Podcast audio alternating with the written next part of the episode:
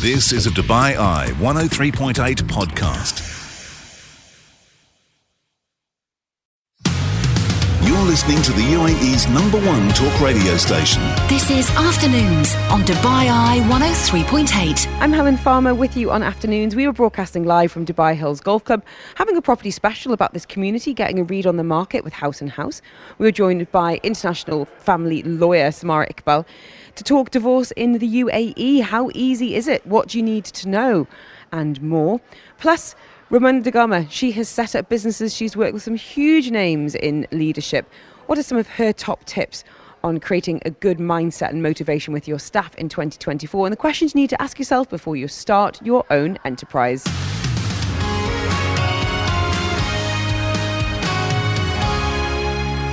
Joining us from Aramas International Lawyers, Samara Iqbal. She is director, solicitor, and expert in international expat family law. So, yes, very much in demand right now as we talk about January being a very hot month for divorce. But we've had questions across a whole different range from finances, custody, children.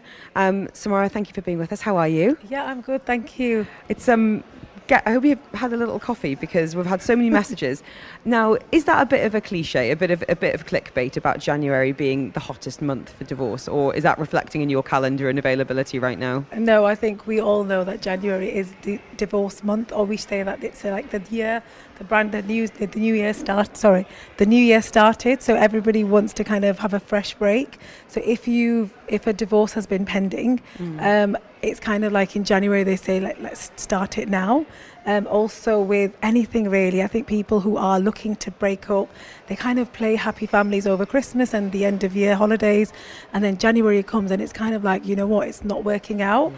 and then we get a lot of inquiries just saying like I think it's heading for divorce or we're not getting on, and I think over the Christmas break or the the winter break, we've just kind of realised that we're really like it's not working. working. Or they've been separated for a while mm. and they've kind of have things in place, but they just kind of want to put it just yeah, formalise it legally. Yeah. So, how easy is it to get divorced in the UAE? Um, it's getting a lot easier now. So definitely, um, with uh, especially with the new Abu Dhabi civil court, they have a no-fault divorce court system. So we kind of do a lot of divorces there. So that's very, very similar to the UK. So what, what was the case before in terms, and, and why is that a significant change? So with the traditional Sharia courts, which is, for example, Dubai court or Sharjah court, they're all Sharia based courts, but what they did do was allow non Muslims, especially, or expats to divorce quicker.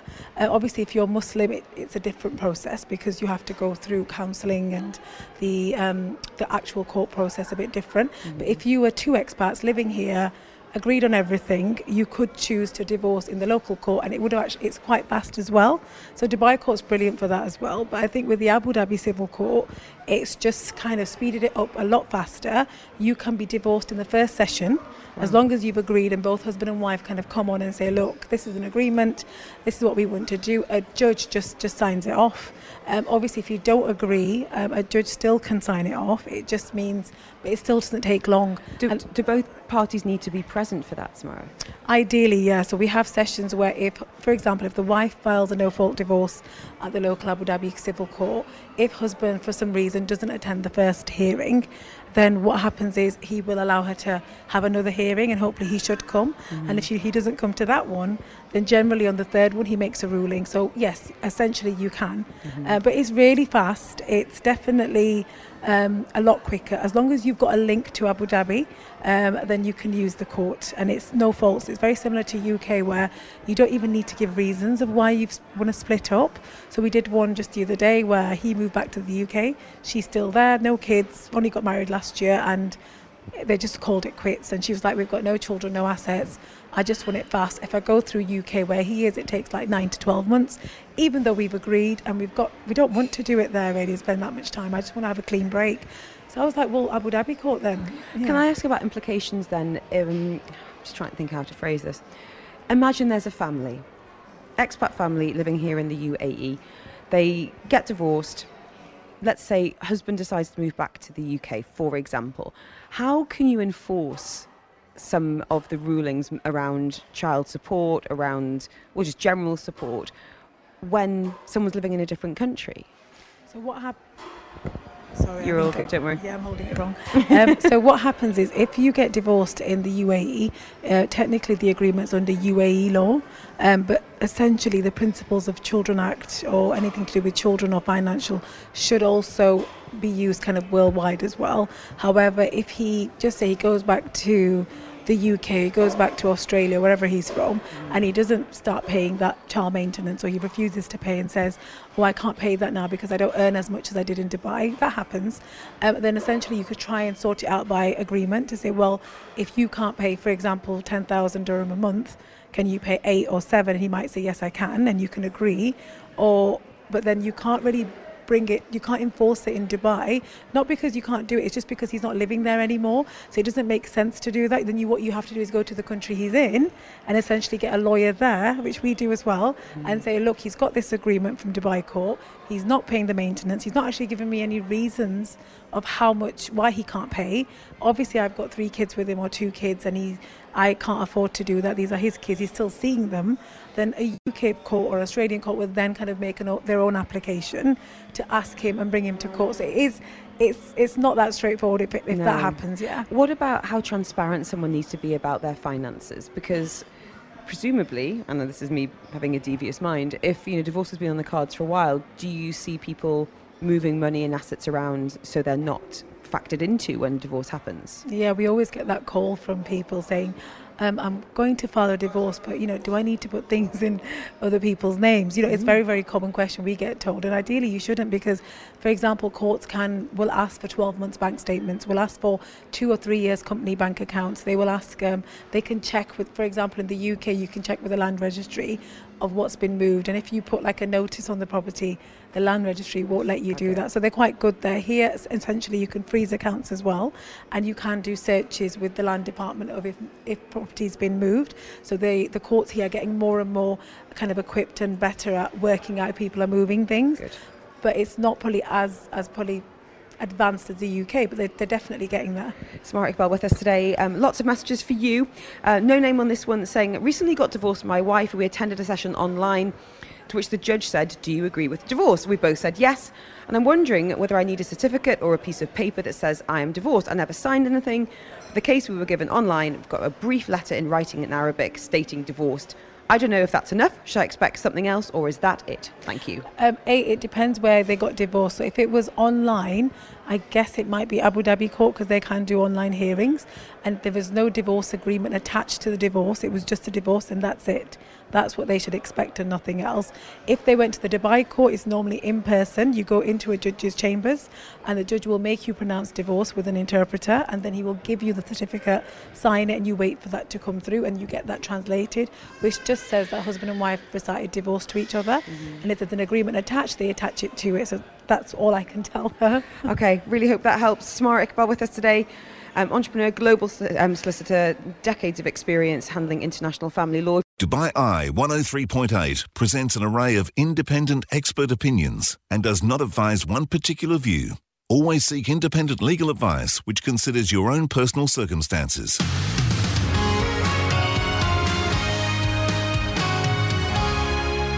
Samara Iqbal with us today. She's an entrepreneur, solicitor with first-hand experience in Dubai and Abu Dhabi courts litigation process. Um, and we're talking about family law in particular. We've got lots of questions, Samara. Are you ready? Yes, go ahead. Are you study? I'm sure there's very little that you haven't actually heard about family law, so there's no such thing as a silly question, guys.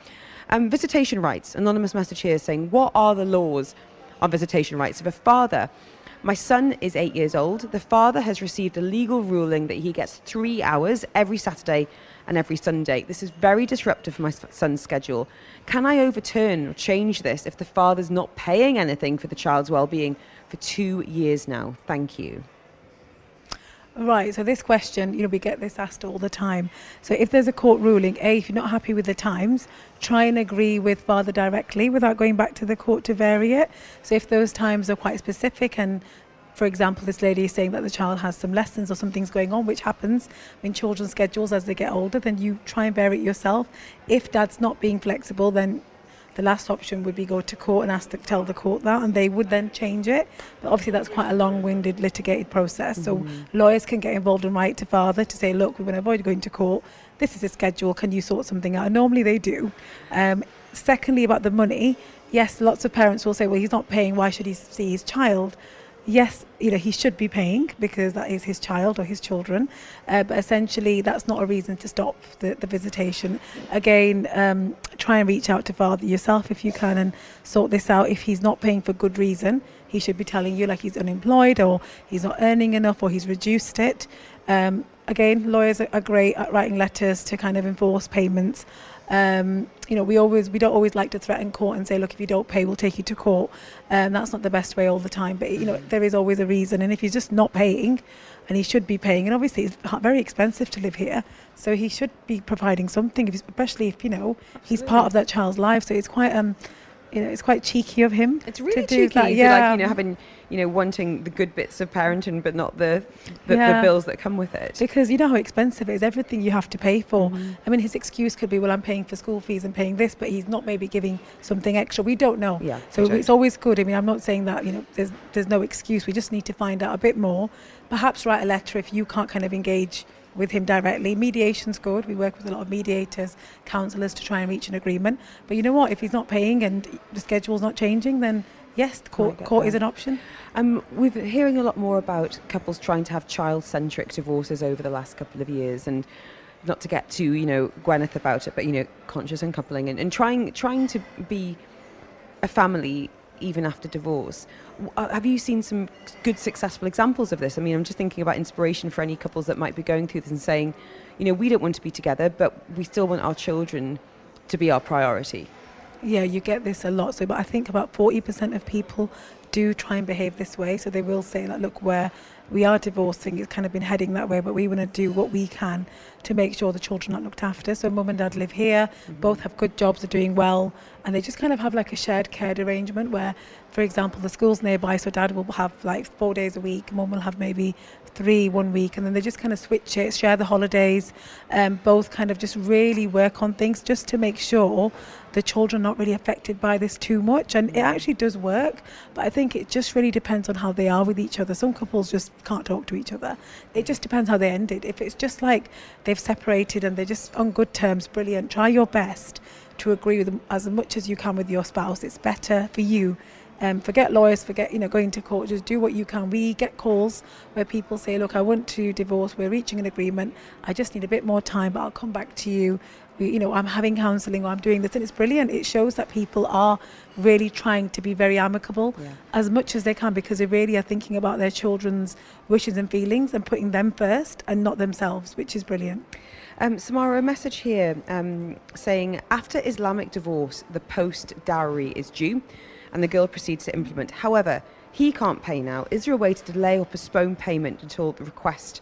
I'm sorry, after request of implementation. So with Islamic divorces, as soon as you divorce, the um, deferred payment is kind of due immediately. Uh, this so, is completely yeah. unfamiliar so for me. Can they, you explain? So they need, you need to pay. So if your marriage certificate says you are meant to give her 100,000 dirham and you've paid 50,000 when you got married, then 50,000 is due on divorce. Now, if he says, actually give me 30 days or give me six months because I don't have that money right now, essentially she could say yes, but if she doesn't want to wait, she can go back to court and say he needs to pay me now and he'll need to borrow the money or he'll need to do something because essentially that payment is due. And I think the court gives you some time, but she would need to execute that and enforce it. And if she is, he will need to get that money somehow or give good reason to the judge to say I can't pay this month but I'll try and get it like by next month. And usually courts will try and see if they can arrange mm-hmm. an agreement. But yeah it normally is due straight away.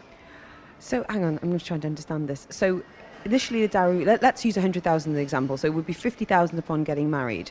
And in this situation, you know, the rest on dissolution of, of, the, yes. of the marriage. When, if you if you remain married, when would she get the get the rest? What do you mean you remain married? Sorry. So, so, so saying if you don't get divorced, yes. when would you get the other half of the dowry? You can get it in the marriage as in well. The marriage, but sometimes okay. your marriage contract, so you can take the full amount at the beginning, mm-hmm. but usually there is an amount that's paid at the end. So if you get divorced, he has to pay you. But if you ask for the divorce as the woman, you forego that payment. So if I said I want a divorce and he's Muslim mm-hmm. and I'm Muslim and he says, well, you asked for this divorce, the good judge has given you it, I'm actually meant to give you a million. I'm not going to give you it now, mm-hmm. and you forfeit that. So that's the kind of crux to it. But yes, it is due. And but if you never get divorced, sometimes you never get it. Well, that's what I mean. Just doing a bit of financial planning here. Um, we've had messages asking how long does it take for someone to be notified that their partner has filed for divorce, um, protecting joint assets. And when you're not married, can you have anything put in place if you're looking at buying a property together? Dubai Eye 103.8 presents an array of independent expert opinions and does not advise one particular view. Always seek independent legal advice which considers your own personal circumstances.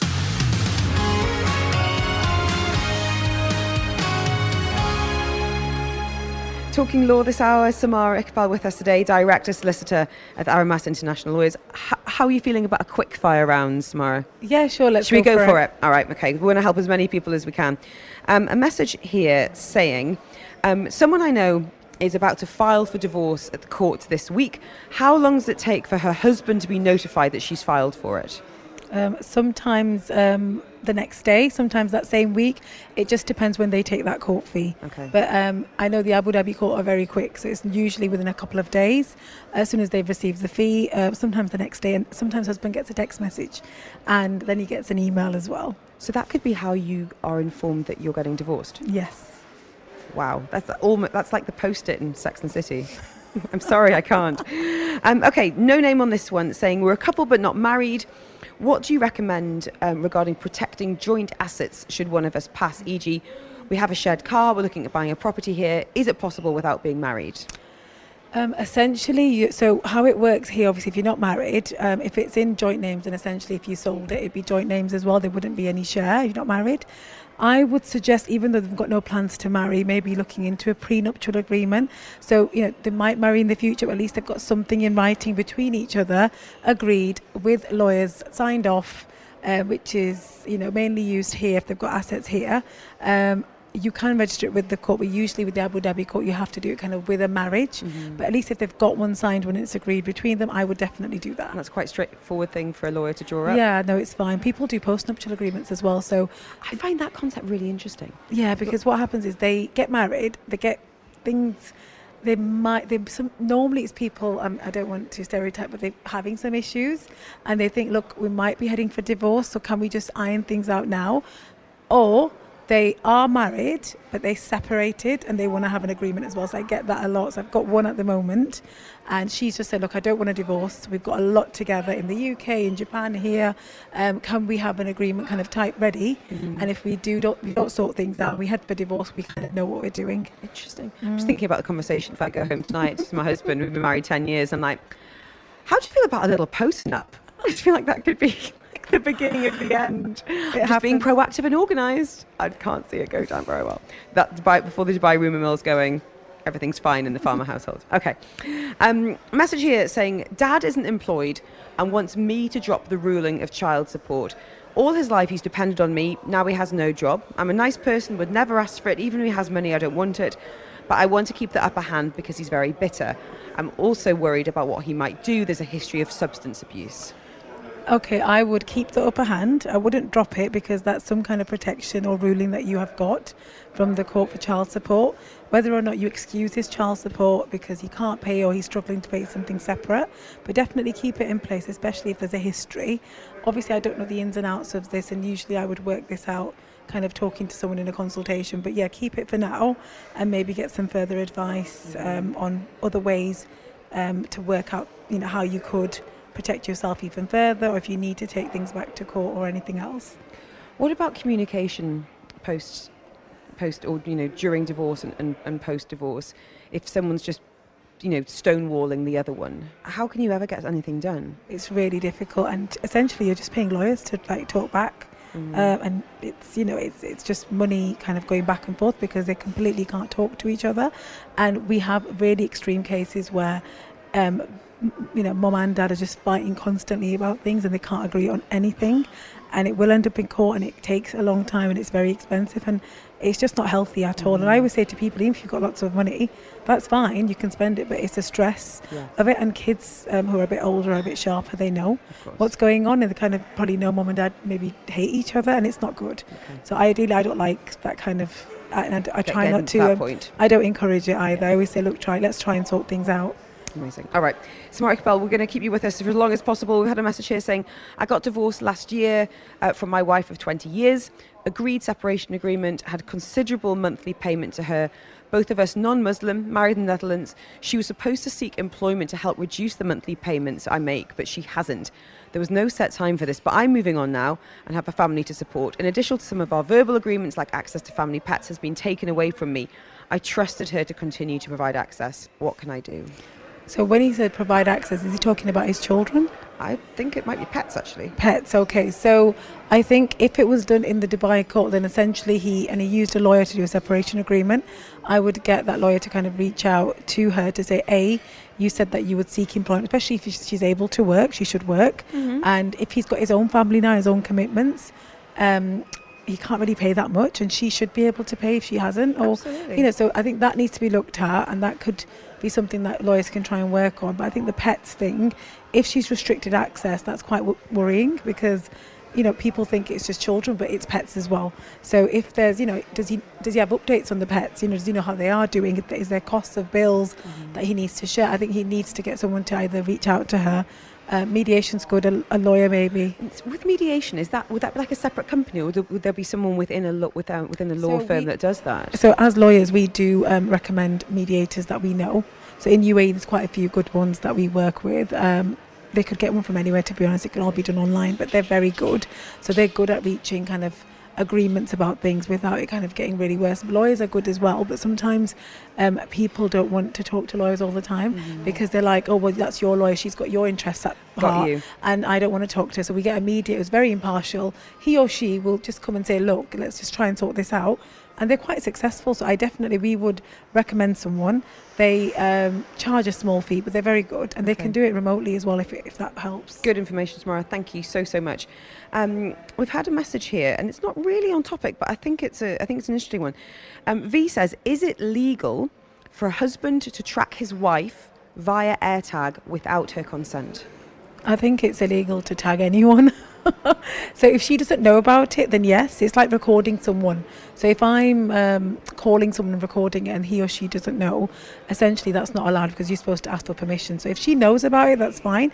If she doesn't, essentially she could, and I've had women report it to the police. So I had one lady, she said her husband put um, the Apple recorder in her nappy bag. And she found out she told the police he was warned off. This was in the UK. The UAE, same, she could still report it to the police. It's like a breach of her privacy. So I'm sure uh, it's definitely not allowed. But, you know, people get private investigators to do all sorts. So you can't kind of control what someone does. But if you find out, I would definitely, and you're not happy, then I would, you know, it's, it's definitely something you can report to the police for him to get a warning.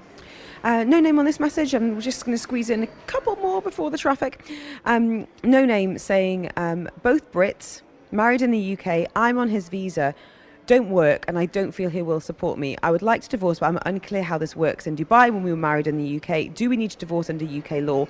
Can he make me move out? Does he have to support me financially if I do move out? And will a UK court order be applicable here? So she probably needs a consultation. She's asked a lot of questions. I'll send you yeah? Samara's details. is that okay? Is that because I know you do this? You do speak all people the time. We give this advice all the time, but it takes a bit of time. So, a, if you're under his visa and he's providing everything, and you don't have a job, you are probably more vulnerable because if he was to cancel your visa. Um, sorry, divorce you. Your visa normally gets cancelled. and You have so many months to kind of either get a job and change your visa or go under your company. If you don't, then to be honest, that's between you and immigration. So you would need to sort that out yourself. Um, also, um, you know, to live here, you do need to be sponsored by someone. So whether it's your spouse or a company, so that is an immigration issue. But we always tell women, look, he should tell his employer because um, Oh, if he's his own boss, then that's different. He can probably keep her on until she does. So that's one issue. But yes, she may have to leave if she doesn't get a visa. And it's essentially, if he's divorced her, she's not his responsibility mm-hmm. anymore. So he doesn't need. And if he tells his company, I've divorced, and they say, well, not, we're not going to sponsor anymore. Yeah, but no sponsor- benefits coming your way anymore. yeah, so they will. But if you've got kids, they can still sponsor your kids. They'll still can provide the benefits of like healthcare and education. But when it comes to the wife, they they do tend to say um, a lot of times as well that we're going to cancel it. But companies are getting better. They give wives some time, but it depends on their like HR policy as well. I'm sure. Um, number one bit of advice to anyone considering divorce in 2024, Samara Iqbal. Um, I would just say, um, like we discussed, you know, like try your best to see if you can reach an agreement with your spouse. uh, because it can become very toxic. It's very stressful. Doesn't matter if you're a millionaire. You know, getting divorced is not easy. I would say it's a very, very hard process, especially if you're an expat. You're living in the UAE. It's hard. You might not have a social circle here. You might be kind of alone. You don't have your family around, and you're getting divorced. And the next thing you know, he's moved out. You know, he's coming over to see the kids. You know, you're getting you know some money towards the kids and you kind of maybe you know it's hard if you don't have your own job or your own security and you're relying on him it's very difficult. So i would say just try your best to reach an agreement you know where, where human relationships break down. Um, you know we can't control what he or she does. Women do things men do things. But i would say try your best to reach an agreement. Be nice to each other as much as you can. Yes that person you know, I always say to men and women, even if you hate that person, they're still the mother of the mother of your kids, or he's the father of your kids. Like, try not to be so bitter and be mm. so toxic. Just try your best. But again, you know, we can't control everything. Well, I think you and the marriage counsellors of the UAE are very busy during the month of January, which brings me to my last question. I know you do some free chats and consultations with people. What's the best way of getting in touch with you, Samara? I would just say just um, email us um, on info. It's on the website info at aramaslaw.com. Or you can, there's a WhatsApp chat on there as well, so you can WhatsApp us directly from the website. Um, Samara, thank you so much for your time. Really, really appreciate Thank it. Thank you so much for inviting me. And um, it has been a busy one. It is the legal clinic every single Monday afternoon. Dubai Eye 103.8 presents an array of independent expert opinions and does not advise one particular view. Always seek independent legal advice which considers your own personal circumstances.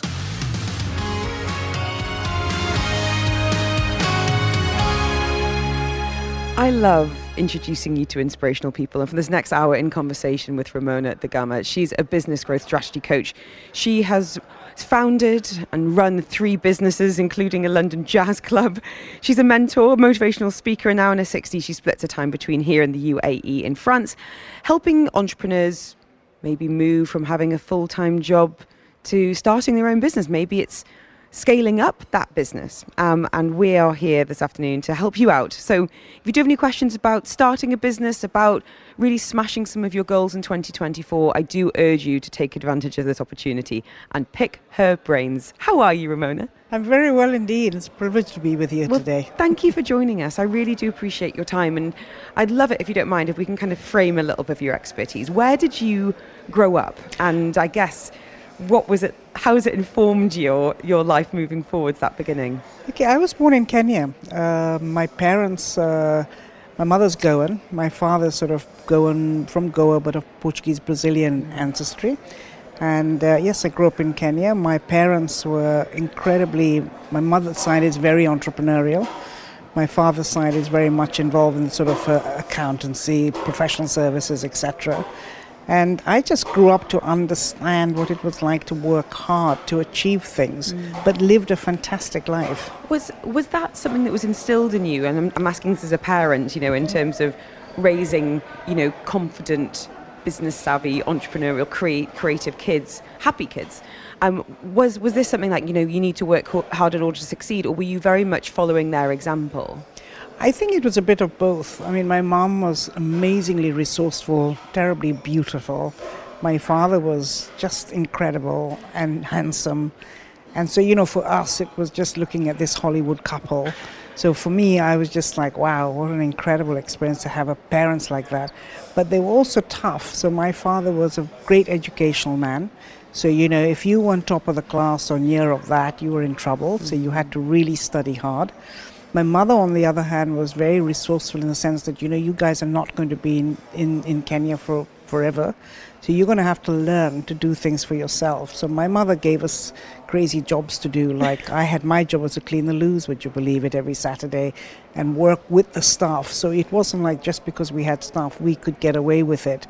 And, and they really made us work hard for things, you know. So if I wanted something, uh, even if I, I knew they were going to give it to me, I had to earn it.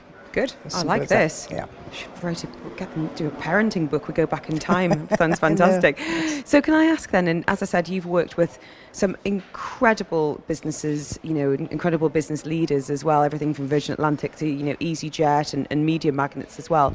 Um, when you were starting out, what did success look like, Ramona? What, what, what were you shooting for in your early twenties? I think when I uh, when I started off, to be absolutely honest, I left university. I had absolutely no idea what to do, And I think that's a failing in education because you, you go to school, university, and nobody gives you any career advice. But in my heart and soul, I always knew that I had to learn and be a sponge and just soak everything up. But I ultimately knew I'd never work for anybody else but myself. That was always the, the, the goal. Success to me was my own business. Mm. Success to me was getting the money together to buy my own apartment. So those are the sort of goals I had. It wasn't about much else, you know.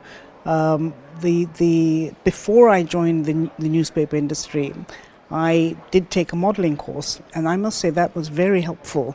Not in terms of the modeling bit, but in terms of understanding me and what I'm all about, creating my brand, and all of that kind mm. of good mm. stuff. So when I went into the, the, the corporate world, for want of a better word, I already had my brand set up in, in that way, plus what I got from my parents. And my first, most exciting experience was working for Times Newspapers Limited. And now a few decades later, what does success look like? Has that idea changed? That idea of independence? Yeah. No, no. I mean, I always feel indep- I, have always, you know, independence is so important to me, financial and otherwise. Mm-hmm. But what does success look like? Success for me is helping other people now achieve what I've managed to achieve. And to me, I've got a load of clients of mine, you know, young entrepreneurs who are so successful now more successful than I am. And for me, they're, my, they're like my babies, and I'm so excited that, that that's what success is for me. Can I ask about that entrepreneurial spirit? Because I think it's really interesting to think that if you grow up in a household or environment where that is modeled to you, that that is seen as something that's very viable. You know, you can start your own business, you can start another business, but if you grow up in an environment where it's very much this nine to five mindset, it can feel like more of a leap. With entrepreneurs that you meet and that you coach, can you spot amongst them who's got that secret sauce to make it work? In a sense, yes. The, what, what I always find is that people who work for other organizations, so they, you know, they, they get to a certain stage in their life and then they're suddenly going, I can't do this anymore. Mm, I need, I need to get out of here. And then they come up with an idea or they don't have a clue. I have got no, loads of clients of mine who come up to me and say, Ramona, can't do this anymore but I want to set up on my own. I have a good idea of what I want to do, but I don't know if it's going to work or I'm really frightened. Mm-hmm. So being entrepreneurial doesn't mean that you don't have fear. Uh, and, and then, you know, you get people like myself who support and help them to actually make a decision about whether they want to do that or not. Well, we are lucky enough to have you with us. I'm curious a little bit about some of the common challenges in uh, January 2024 that entrepreneurs are coming with. And also from that leadership side, motivating your staff in January. My goodness, that's next.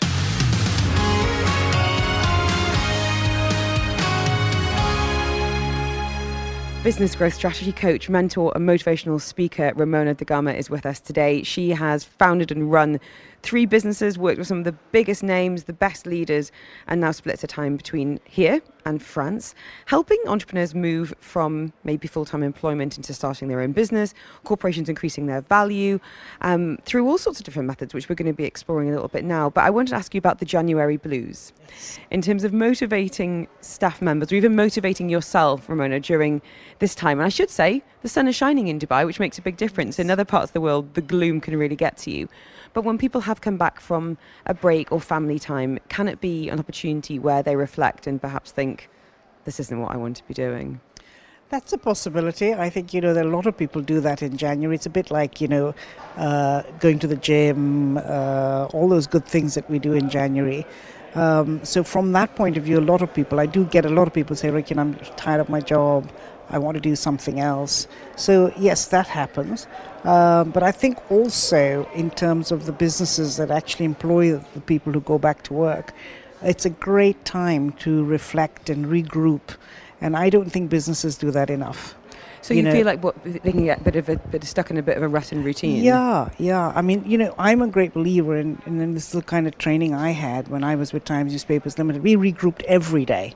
So every day was a training day. Every day was a G up day. Every day was about what's your problems, how are we going to deal with it, what are we going to do today, how are we going to make it a happy day. Mm. And it's not just being, you know, it's not just this sort of rah rah stuff. It really means it. It's really important. So for me, uh, a lot of people who come back to work in January, especially for places like the UK where the weather is Grim. horrible and it's grim and you know no wonder why, why we're here. Um, you know it's such a great opportunity to get everybody in a room uh, each each line manager get staff in a room give them a nice cappuccino coffee talk about christmas talk about all the good things that happened and then talk about you know so how we're we going to really start 2024 with a bang you know and that doesn't happen We're, we're never going to have the numbers on this, but you know, in your experience, what percentage of companies are that proactive? Would you, would you say?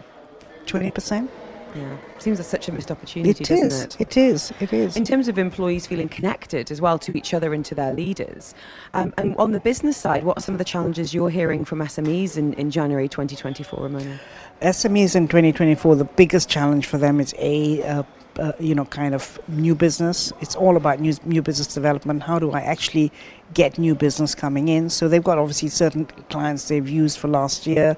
They've got to uh, uh, re, re um, what's the word? Um, uh, get, you know, uh, renew clients and at the same time get new clients. And there's that big worry. Everything's getting more and more expensive, cash flow, all these things. So, yes, that's where the challenges lie and that's where the fear sets itself in. Can we talk about, and there was a stat I think from LinkedIn saying that 75% of people are looking for a, a new job in 2024. And that might be the case of looking in a new company, but for many it will be, as you said earlier, I've just got to a point in my career where I want to be doing something for myself. What are some of the questions you should be asking yourself before you leave full time employment, especially in a place like the UAE where obviously your visa is often tied to where you're working? Yeah. Before you take that leap, what, how do you need to examine your, your motivations and your purpose? I think for me, I've always said to people, you know, the most important thing is uh, ask yourself the question, why do you want to leave? Because there's a fundamental reason why people want to leave. And one could just be they're fed up. Number two, that they just, for that month, bored. Uh, Bad- if bad boss often yeah, comes bad up. boss, uh, bullying, whatever, or basically not being noticed at all. Mm. You know, completely no recognition. So you, the key issue is to un- identify exactly why you want to leave, and if it is for something that's absolutely 100% uh, sensible, like I want to start my own business, or this this is a per- pertinent reason why I want to leave. Either try and solve that problem with your company before you try and leave, because I always find that you know you, if you start jumping before you can, or you start running before you can crawl, it could be an, a, a serious problem. Um, Anifa's sent a question in saying um, would be would be keen to get um, her top leadership mistakes and missteps as I'm moving into leadership myself. That's a great question, Anifa. is, And? You've obviously worked across a number of different industries and helped people at all different levels of leadership, whether it's like Anifa who's about to go into leadership up to you know Rupert Murdoch. Um, so in terms of common leadership errors, are there any patterns, any trends that we can talk about? Yeah, I think the, the, the, world, the world we're in today, unlike the world that I grew up in, is people don't talk to each other.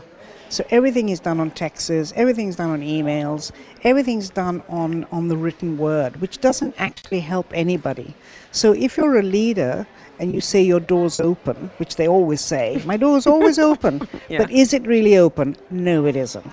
So if you're a leader, start talking to your people. Don't send emails. Emails and all of that just confirm the conversations.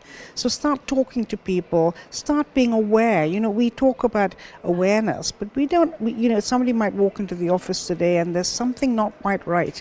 You should start building your intuition and understand what's going on in your own group, your people, whatever, mm. and start talking. Steer, do we feel like we're having more emotional intelligence in leadership now? I yeah, hope. Yeah, but, but I don't know. I, I, was, I still think there's a huge amount of fear going on. People are frightened of losing their jobs. They're frightened. So th- there's a huge amount of fear, which means that the leaders that are involved with organizations obviously aren't dealing with things properly. So, I mean, for me, it's always about transformational leaders. So, for me, you've got to really try and become a transformational leader uh, in terms of being able to change people's lives, change how things operate. Change is so important, whether it's big organizations or small organizations, and successful leaders. And dare I mention Margaret Thatcher? I, I know people don't particularly are mad about that woman, but she transformed a lot of people's lives in the world. Mandela did the same. So if you really want to be a good leader, start looking at those kind of role models. Uh, in order to try and help yourself. We were speaking recently with a behavioural scientist out of the UK about feeling psychologically safe at work.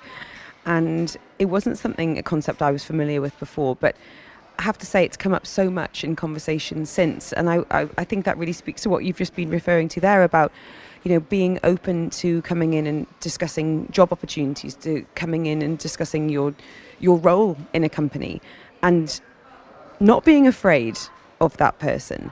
Um, how do you feel about that term? You know, psychologically safe in the workplace.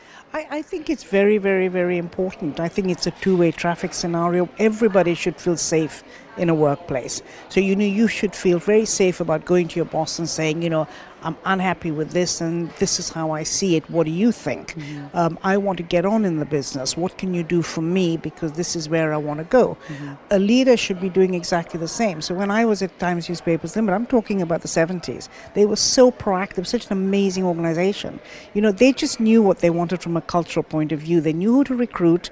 And once you went into the organization, they knew exactly who they wanted to move along and they just gave you opportunity. It was incredible. So this is what people should be doing. We're going to be talking about some new year, new job, or indeed scaling up your business resolutions next. Ramona Da Gama with us today. Been saying I can listen to her forever. So calm, so strong, and impactful. Love her.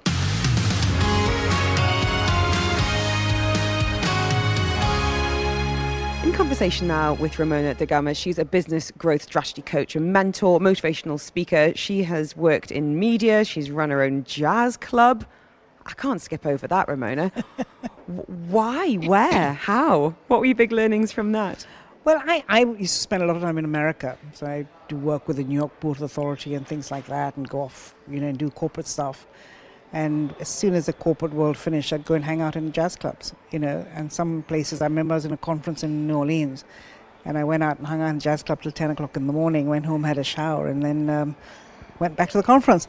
So anyway, um, uh, when I get back to England, I always found that I could never find that thing, whatever that thing was they had in America. Mm-hmm. And I kept saying to my friends, and I sort of was very involved with a great jazz guy and stuff like that. And I kept saying to them, you know, oh, this is so boring, you know.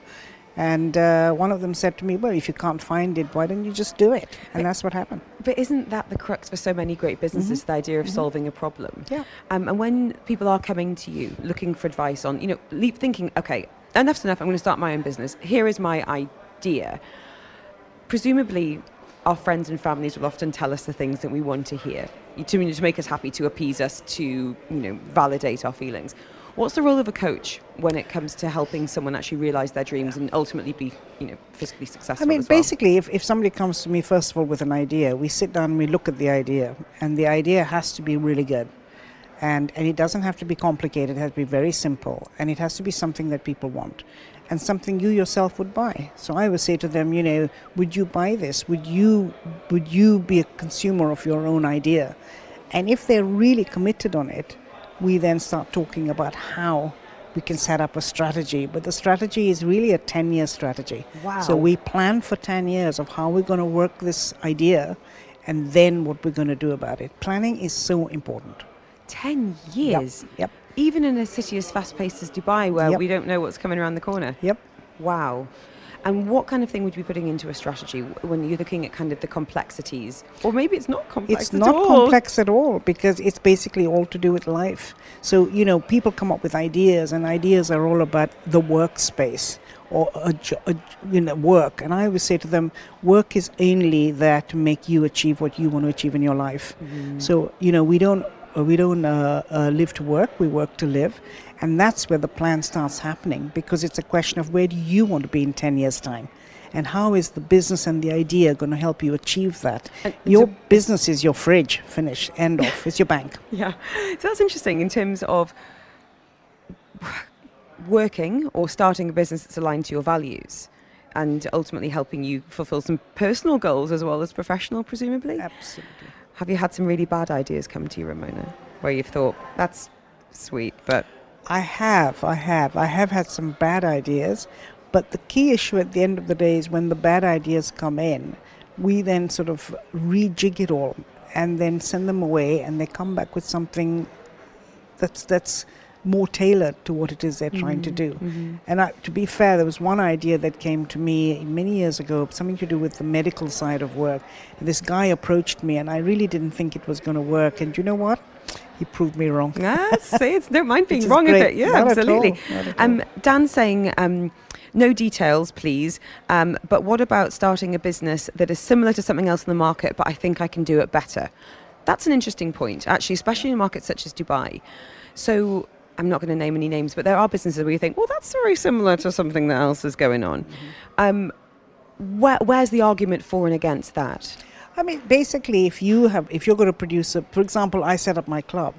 You know, there are many clubs and restaurants in the world, but if you if you have an, a, a serious plan and idea of how you want to, a, uh, launch your business, have a proper plan, understand what and how you're going to deal with the competition's great. How are you going to deal with your business? It's nothing to do with anybody else around you. It's a question of how are you going to activate this idea? How are you going to launch it? How are you going to plan it? And how are you going to make it work? The the life of an entrepreneur, especially for people that are starting out, you're often on your own. You're doing everything from the HR to the PR. Um, when you're thinking about networking, about community and support, any words of wisdom for anyone who's out there, you know, maybe listening on the way to a meeting or listening as they work from their home office, who might be feeling a little bit isolated in their mission? I say when you start a business, think of yourself as a corporate. So have your organogram ready and work out all the different aspects of that business that you're going to need to have from having an HR director, having an IT director, having a legal guy, having accountancy, etc. And what you start doing is you start looking at what you can do best and you start finding people you can delegate the rest to. Mm-hmm. So I hate uh, doing accounts. I'm not a legal bot. I love developing and growing businesses and I love counting my numbers. So I'm sitting on my bank account. I know exactly what's happening credit control to me is really important. You know, the money in my bank account is more important than in their bank account. So these are the things that I love doing. But what I don't love doing, boy God, I just delegate it out to somebody else. because we get into this idea of procrastination, don't we? Of dreading something. And as you say, if you're in a position to get someone else to do it, frees you up to, to actually be far more productive with your time, which yeah is, is really, really precious. Um, we're asking people to get in touch this afternoon, Ramona, to share their reason to be cheerful today, something that might have been great over the weekend, something they're looking forward to. And this is because I wanted to ask about the role of positive thinking. And I'm not talking about toxic positivity where you're actually really miserable but you wake up in the morning going i'm going to say an affirmation as i cry looking in the mirror but you know true positive mindset how powerful has that been to you over the years very, very positive. I'm sorry, very, very, very important. I mean, for me, what's the point of living if you're not positive? You know, and the only reason, the, the thing that I can actually turn around and say is, you know, I, I met a wonderful man when I was, uh, I don't know, 21. Uh, we ended up getting married 16 years later, and he died nine years after that at the age of 47. Gosh, I'm sorry. So, so, and I was, I think, 39 or something like that. And I'll be very honest with you, there are many times I sit and think about, you know, how my life could have been different. But at that time, I could have been really negative. I could have done whatever. But when he passed away, I thought, you know, life is life is really important. Enjoying life is important. Making the most of it is important. So, what's the point of being negative? You know, be positive. Find out what's really bothering you. Talk to people to help you turn it around, and just get just get up in the morning and be happy. What if you're surrounded by people in the workplace that are drains rather than radiators, as uh, as as we often hear? Um, you know, we can control what we can control, which is how we react to things, but we can't control often how other people behave and respond. Any insights there? If someone's got a toxic boss. Yeah, if you've got a toxic boss, I mean, I see. I I think it's all about confidence as well. So if you really believe in your ability to, hey, can we sort something out? Ramona Da Gama, we haven't even talked about scaling businesses. I feel like we've just scratched the surface, but thank you so, so much for your time today. We've run out of time, but with your permission, if anyone wants to reach out for coaching, mentoring, you know, growth strategy we've been talking about, what's the best way of getting in touch with you? Why don't they get in touch with my website? Uh, it's ramonadagama.com. Tell you what, if you send the word biz to 4001, we can send you the links to that website. Thank you so much. It's been thank, an absolute thank pleasure. Thank you, Helen. It's been fun. It I'll come back fun. again. I'd love that. I'd love that. This is Afternoons with Helen Farmer on Dubai Eye 103.8. With Haus and Haus, 10 years of unlocking opportunities in Dubai real estate. And we've stolen away two of the Haus and Haus team members from their very busy days, but actually they're in the right neighbourhood because joining us Here at the golf club at Dubai Hills is Dubai Hills Estate Area Managers. We've got Jamie Hemingway and Ben Green with us today. Um, tell us, Jamie, how are you this afternoon? Uh, yeah, very good. Very, good. busy, busy, busy. I've been on viewings all afternoon. Oh, God, this is this is what I want to be getting to the bottom of. Is there a typical day in a in a in a real estate agent's life? If I could say it was never the same any day of the year, I would not be lying. Really? yeah, yeah. And what, what what made you want to get into this? What do you enjoy about the job? Um, real estate for me, I always did sales back in the UK. Um, then my father lived out in Dubai as well. Um, so he's lived here since 1998. So I've seen it grow personally from a complete sandpit all the way up to what it is today, which is a masterpiece, some would say. It is. I mean, looking out the window now, you know, beautiful golf course, stunning villas. We've got, you know, Dubai Hills Mall right next to us. Um, tell us a little bit about you, Ben. What brought you to Dubai in the first place? Uh, so I was uh, I was an aircraft engineer in the in the military in the Royal Air Force for nine years. Uh, after a, what was a great nine years, um, I decided to move here because my little brother was here for a little bit, and I visited, fell in love with the place as most people do, and uh, was seeking out opportunities uh, for jobs. Went through a couple of interviews with different companies, but Haus and Haus just resonated the most with me. And yeah, lo and behold, three and a half years later, we're still here. and you found yourselves working in one of, I think it's safe to say, the hottest communities in Dubai. And I don't mind saying that this, you know, when, Dubai Hills was first kind of floated however many years ago, I was like, do we really need another massive mall? You know, Mall the Emirates is just around the corner. And I can say now, Dubai Hills Mall, probably my favourite in town. It's lovely natural light. I was scooting around the park with my kids a couple of weeks ago. It is an absolutely gorgeous, gorgeous part of town, and as a result, is incredibly popular. So, how busy are you right now, and how much availability is there in Dubai Hills? we are uh, inundated with inquiries at the moment. Um, sometimes it feels like there's not enough properties on the market to try and sell to everyone that wants to buy. It has been that way for the past couple of years, and Dubai Hills not only has uh, has grown in terms of like stature, but its popularity has just kept going and going and going. And people are now way more familiar with the community than what they were a couple of years back when it was just first sort of handing over. Um, and it's just amazing to see as people who operate in this area, we're really proud to work here and to sell dream homes and also investments uh, to people who want to be in this area, you know. so, tell us, Jamie, in terms of that split, you know, apartments and, and villas.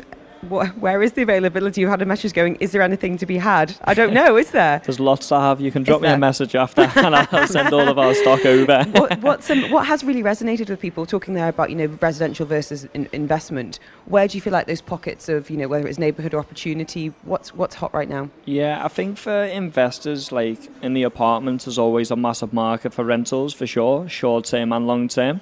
Because of the location, more than anything, it's arguably the most centrally located community in the whole of Dubai. If you threw a dart into the middle of the map, you'd find Dubai Hills for sure. Um, on the villas, especially, I've got lots of clients at the moment who are going down the renovation route. Uh, and they're taking out quite a large lump of return on that basically as well. So um, end users are looking for somewhere that's uh, great location, high quality finishing, uh, which you're finding on the renovated market.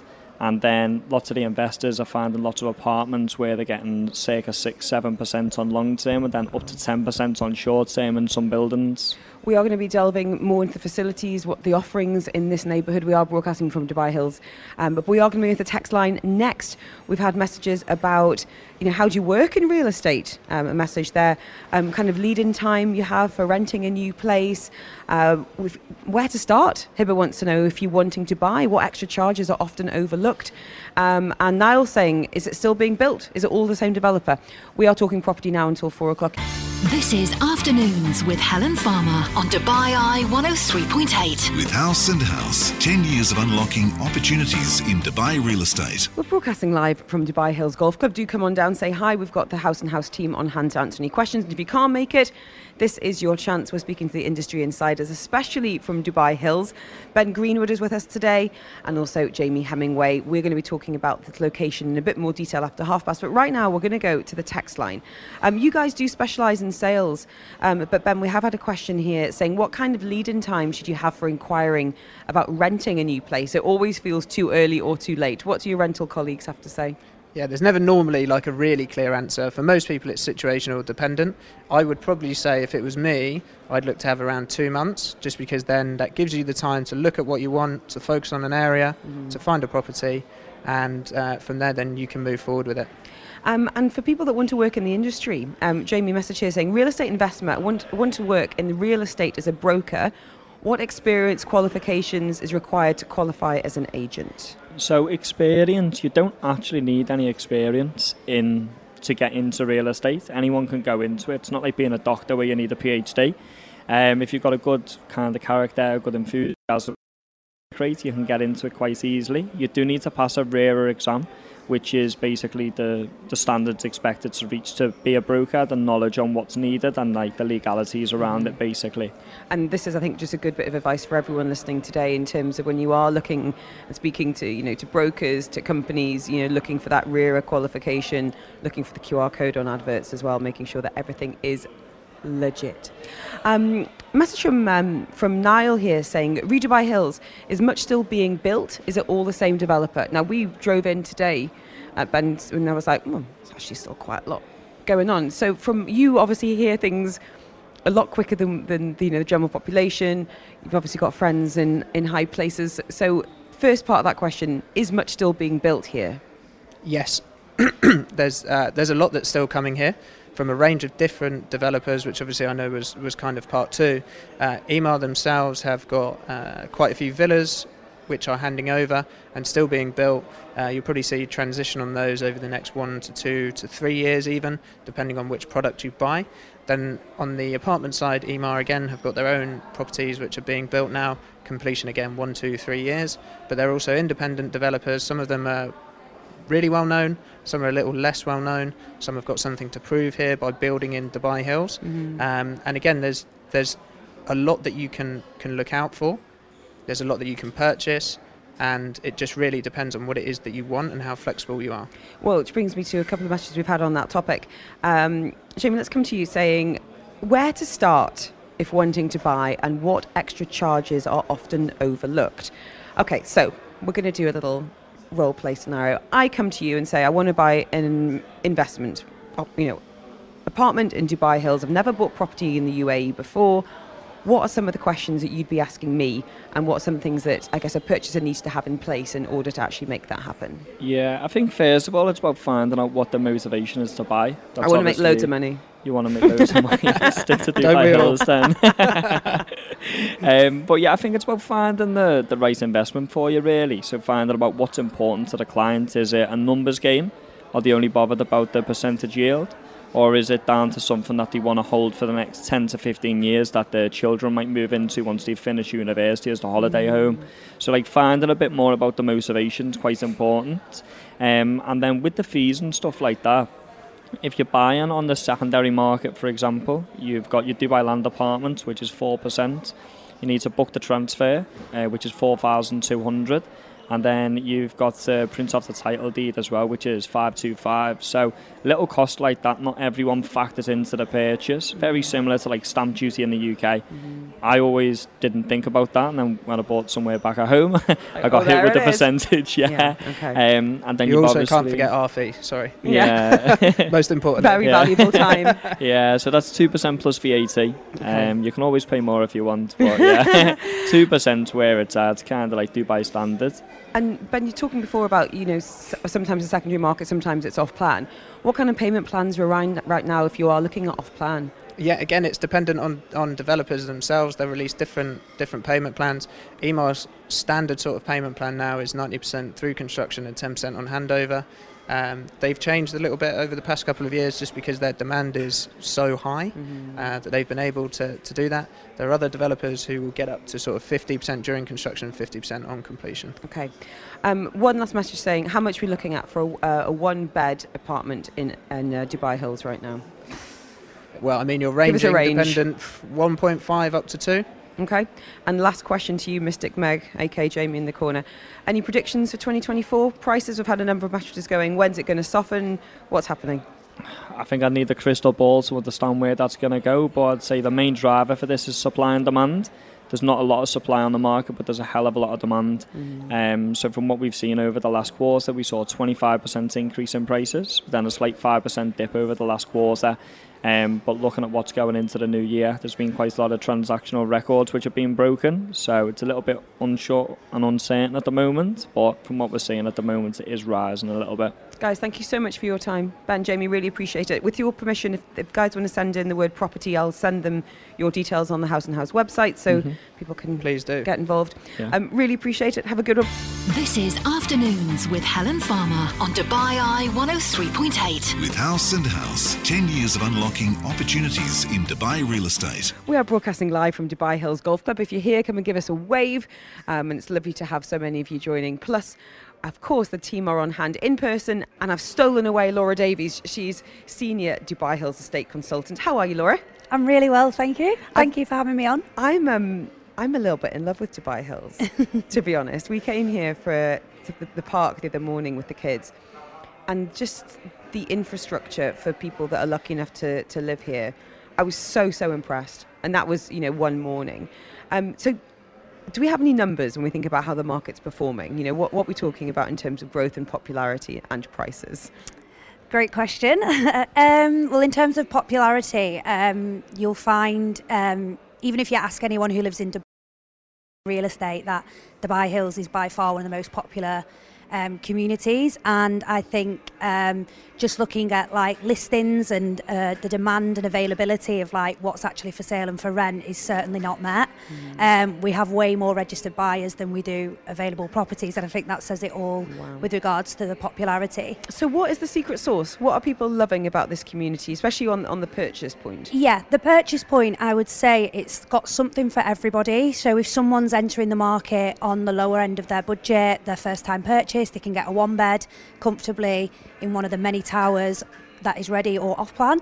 Um, all the way to the, the modern family, you know, mum, dad, two kids who want to be near the best schools in Dubai, they want to be near the amenities, they want the green, the parks, and everything like that. Um, that's definitely um, why it's so appealing because there's something for everybody, um, and uh, there's you know there's there's different uh, types of villas, townhouses, and apartments. So when a buyer does approach us, there is something for them. Um, and then once they fall in love with the community, then it's our job to, to, to sell them something, which Like ma- that we do. Doing some matchmaking. that's it, yeah. And what do you love about the area? Oh God, we could be here all afternoon. uh, number one is the mall, uh, hands It's down. a great mall. It's fabulous. I will argue till the death, till the cows come Well, home. I just said to the guys it's the best one. when when you saw you know the mall start built, I was like, do we need another one? Mm. Yeah. Dubai Mall's right there. Yeah. I can practically see Mall of the Emirates. Yeah. I mean, it's got a roller coaster. I Exactly. mean, plus Only in Dubai. a very, it's very- but it is. It's like lovely lights. Yeah. They've done a really good job on curating. F and B. The cinema is absolutely Yeah, outstanding. exactly. And they play jazz in the car park. I it's, know. it's actually a pleasant parking Yeah. experience, and the signs don't lie to you. Yeah, Not exactly. not talking about other than the malls in Dubai, but you know Yeah. you know who you are. Yeah. So great mall, a real Yeah. anchor of that community. That's definitely up there, the mall. Um, for me, it's just how green it is and like super, like super green. The the villas look modern. Um, just being here at, up at the golf course, like we're surrounded by like you know we feel like we're in Beverly Hills. I just think it's got a really cool aura and aesthetically pleasing. Like like I said, the modern villas up to the mansions. You know, in the heart is the is the park, and it's super green. You've got the dog, like the dog pen there, and the running track, and But even more than that, we were, we were there and there was, you know, people playing basketball, Yeah. paddle courts, there was a parkour, there's, you know, scooting even a for little the water kids. park. It's it's absolutely It's absolutely lovely. So we've had Yeah. questions here about availability. Okay. Okay, here we go. So you're you're specialising in, in sales in particular. Yeah, correct. Um, how off, how much are we seeing coming, of, you know, being made available to you right now, and, and what are your predictions next few months, Laura? Um, I think um, what's coming available, I wouldn't be able to give you um, an exact number, but when I get asked these kind of questions, I do. I know Dubai is a very, very fresh real estate market, and it's super like it, we're transacting every day and, and things like that. But we still have your ordinary people who upsize, downsize. Mm. Unfortunately, there might be a death in the family, a divorce, mm-hmm. or they want to be closer to the office, and we have all of these sellers. Circumstances, I think people get really caught up in the fact that you know everyone's like money driven or you know this, that, and the other. When in like in any other market, there's just there's genuine just people, people. who need to move or need to buy, and so in terms of availability like that, we're always going to have that. We're always going to have the sellers who need the money, need to move for whatever reason. Um, the demand that because we saw prices go so high um, and then buyer inquiries kind of plateaued a little bit towards the end of the year naturally um, you might find some sellers holding on just to see what's happening which naturally you do. You, that they're seeing if it's going to carry on increasing. We'll just see what's going on. And then buyers naturally feel that the, the, the tempo slow down a little bit. So they're also wondering is there going to be a little shift? And we've already seen like mortgage rates interest rates going down a little bit. Um, certain nationalities you know with an influx of cash from last year has slowed down a lot from other places in the world. Um, so all of that naturally will will will make the market go one way or the other. Do I see a price drop coming Pro- definitely not in Dubai Hills. so you all you buyers out there, listen up. Um, Um, Laura, but if yeah. anyone wants to contact you, what's the best way of getting in touch? Because it sounds like you're, you're in Um, the know here in terms of family circumstances, new stock coming on. That's how, it. how can we reach Um, you? The easiest way is WhatsApp. Everyone in Dubai is on WhatsApp. So On- It's on the um, website, isn't it? Yeah, it's on the Meet the Team. You'll see me on there. I'm also on LinkedIn. Um, so look me up, and I am a. I love posting on LinkedIn, and it's not just about Dubai Hills in particular. I'll post about the market or upcoming projects. So I try and, um, you know, reach out to an audience on there as well. So hit me up on LinkedIn. Industry insider Laura Davies, thank you so much. Really appreciate your time. I'm going to let you back to probably the hundreds Selling of emails houses. you've had in the last few minutes. Thank you so Um, much. If you do want Laura's details, just send me the word property. I'd be happy to send the website over. It's on the Haus and Haus link there as well.